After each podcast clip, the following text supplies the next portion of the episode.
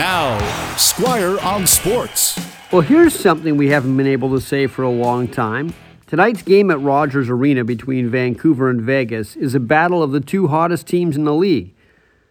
Both are 8 and 2 in their last 10 games. Of course, the difference is the Canucks are playing for pride and to impress head coach Rick Tocchet for jobs next season and to learn his structure, while Vegas is playing for first place in the Pacific Division. So they're not going to be taking this one easy. It'll be a good test for the Canucks. Vegas has been getting some great work lately from Jack Eichel.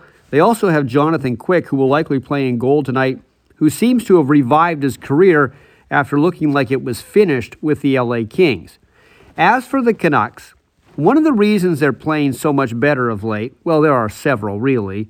Quinn Hughes, Elias Pettersson, JT Miller, there's three good ones, and Thatcher Demko, there's a fourth one.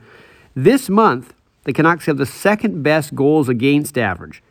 They're allowing just two goals per game. Now, I know a lot of people are looking at Rick Tocchet and saying he had way more structure than Bruce Boudreau did as a head coach, and that's true. But let's remember one thing about Boudreau when he was coaching this team earlier this season.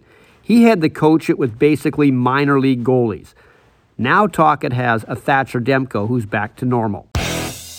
Squire on Sports on 980 CKNW.